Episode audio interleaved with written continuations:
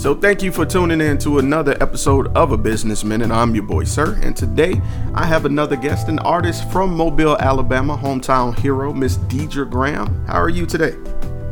I'm well. How are you? I'm doing great. I'm doing great. Thank you again for taking time out of your schedule to uh, do this interview for me. And uh, Miss Diedre, it is my pleasure. My pleasure. Yes, yes, ma'am. Yes, ma'am. And I know this is a holiday season, so this will not be a long interview of you. But uh, if you could, to everyone that's listening, could you tell everyone what it is that you do? Currently, I am a high school dance teacher, but when I'm not teaching, I am a performer. All right, all right. And how long have you been dancing? I've been dancing since I was six years old, so wow. 20 plus years. All right, all right. We're not going to tell our age now. But I love that. Right, love that. Shucks. Okay. So, Diedre, uh, if I may ask, what inspired you to start dancing at such a young age?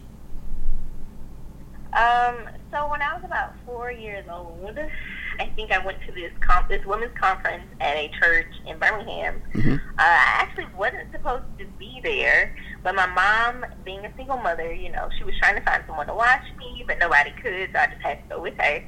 and at this church, they had these ballerinas. They, I remember vividly, they had on tutus and pointe shoes. Oh. And I remember leaning over to my mom and being like, "Mom, I want to do this." And right. I, I told my mom this a few years ago, and she was like, "How could you remember that? You were four years old." Right. So I guess you know it was destiny. It was supposed to happen. I was supposed to be there, and from that moment on, I've been passionate about dance ever since. All right. Okay. So with doing this for 20 plus years, were there any obstacles that you encountered along the way? Oh yes, very very many obstacles, but none that weren't too hard to overcome. You know. Hmm. Uh, faith is a big part of being an artist or just a human being in general. Um, one of the main obstacles that I always mention is that when I was about 16, I was told that I didn't have the right body type to be a part of this ballet production. Mm. And so from there, I created my own production, and it turned into an organization that I have called Imagine Me, Imagine Me which okay. raises awareness about body image and self-esteem for girls between the ages of 12 and 18 through dance. Okay. Um, so I've just been working on building on that. It's been that was in 2007, so it's been like 10 years that I've really been cultivating that and working on it. Um, but yeah, that that was that was the main eye-opening moment for me. Mm-hmm. And from that moment forward, I think I really was able to figure out how I was going to navigate this industry and this world that I love that's called dance. Ah, I love that. That's inspiring. So, my next question is with you wearing a few different hats, like you said, you're, you're a dance teacher. You also run your own, you know, company that brings awareness to uh, body shaming, you know, and, and embracing who you are and, and, and whatever shape, color, or facet you may be within dance. Right. How do right. you manage to balance work and your personal life with wearing so many hats? oh, it's hard. um, for I think the first few years, I mainly focused on building uh, me and my organization, you know, the brands and the ideas. But then I realized that I was missing out on life. Mm-hmm. So I mm. took a step back from that and really tried to support everybody who was supporting me. You know, I didn't want to mm-hmm. always feel like I was asking people for money or donations or to come to my shows. But then in return, I couldn't, you know, be there for them because I was in rehearsal or I was traveling abroad, you right. know. So I think now that I've found a balance, it's it's been helpful. I think um, just making sure I schedule everything within enough time. Um, that's my main thing. I am addicted to my calendar on my phone. I heard that. Uh, so that is that has been a game changer. I have a planner that I write things down in. Mm-hmm. I just tried to become more organized. I think that's helped a lot. Right. I, I agree with you. Shout out to Google Calendars because without it, I'd be nothing. exactly. Exactly. All right. So over your your illustrious career, you know, doing this for 20 plus years, is there any one moment that you consider to be your most memorable? Mm, I've had a couple of memorable moments. Okay.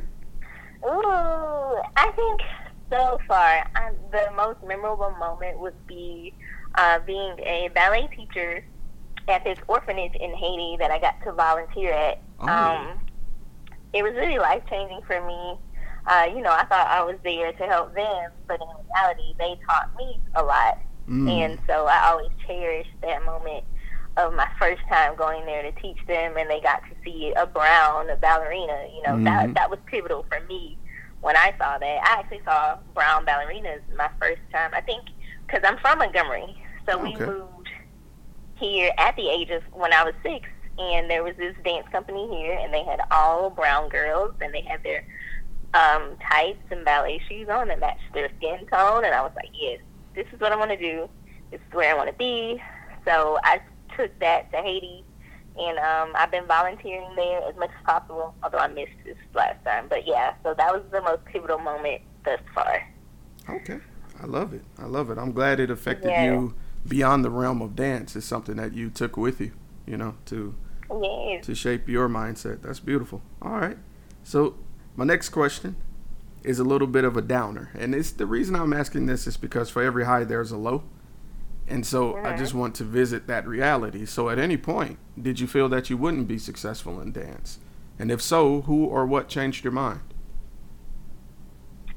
Um, I think that being successful, that's what I actually have been dealing with for a while because as artists, um, especially as dancers in the industry, you have this idea of, oh, I want to dance behind this artist. I want to be on tour with this person. I want to do this music video. I want to do this Broadway show. and so um, I had been dealing with that because I hadn't gotten that many shows that I wanted to be a part of yet and then I transitioned from New York to Houston at one point. So it was just like dealing with my idea of success and what that reality looked like for me. Um, But my mother was a major, major instrumental part of me uh, accepting where I am in each part of my career. If Mm. that makes sense. No, it does. it does, wholeheartedly. All right. Well, it's good to have that uh, cornerstone in your life to keep you focused and to set that example for you. So, kudos to you. yes. All right. So, I am super appreciative of my mother. She is the reason why I'm still dancing. there you go. There you go. You better shout her out. That's what I'm talking about. exactly. All right.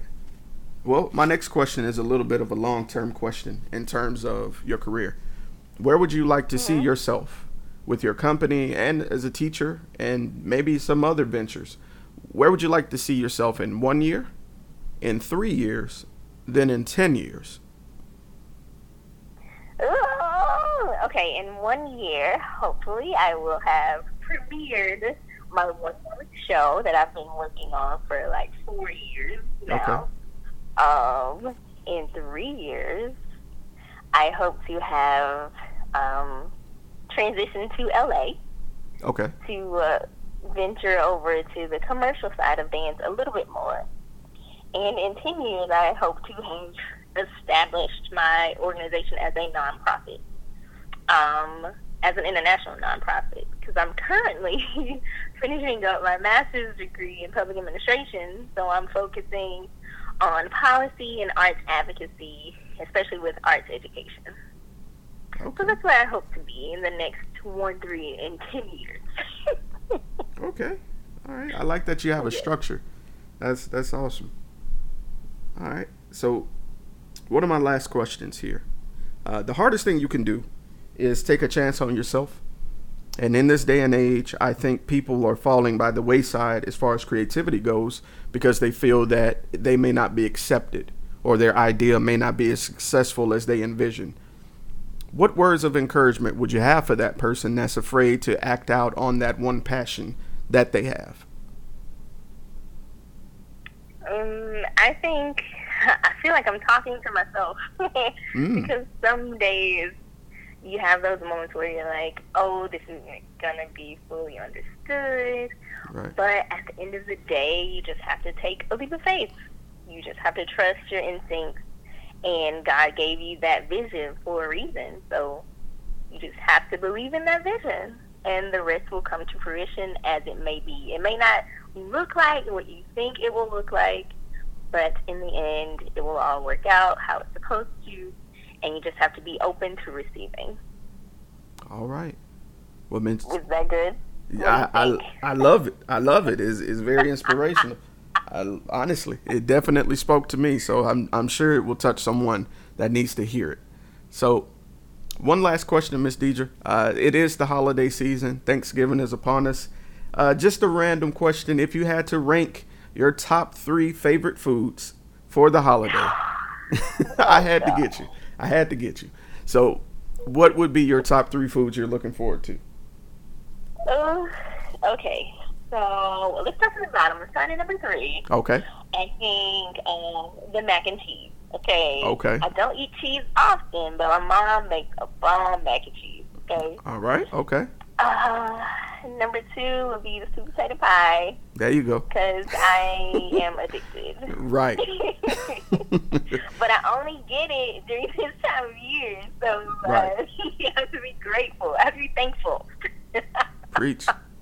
And then number one is the dressing. Mm-hmm. Like I just actually just finished some. I know I wasn't supposed to eat it before tomorrow, okay. but you know I had to taste it. I had to there test it a little bit. Got to make know? sure it's right. There you go. All right.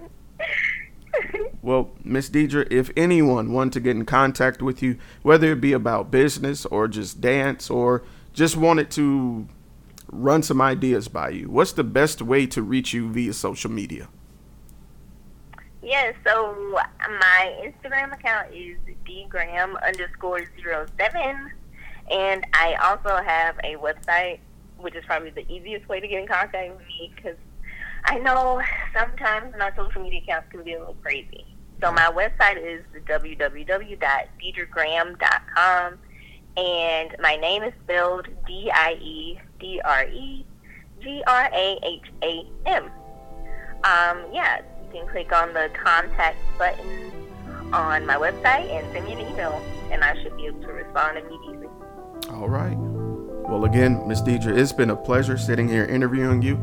I know you have things to do because it is the holiday season, so I won't take up any more of your time. But on behalf of 2020 Podcast, I appreciate you for taking time out your schedule to do this interview. No, I'm so appreciative of you inviting me. Hopefully, we can have more conversations soon. Yes, ma'am. I look forward to it. So, with that being said, oh, I didn't mean to cut you off. No, no, no. I was just saying, yeah, yeah, of course. Absolutely, absolutely. But with that being said, this has been your boy, Sirr. This has been a business minute with Miss Diedre Graham of Mobile, Alabama. You know what it is. And uh, you guys have a blessed day.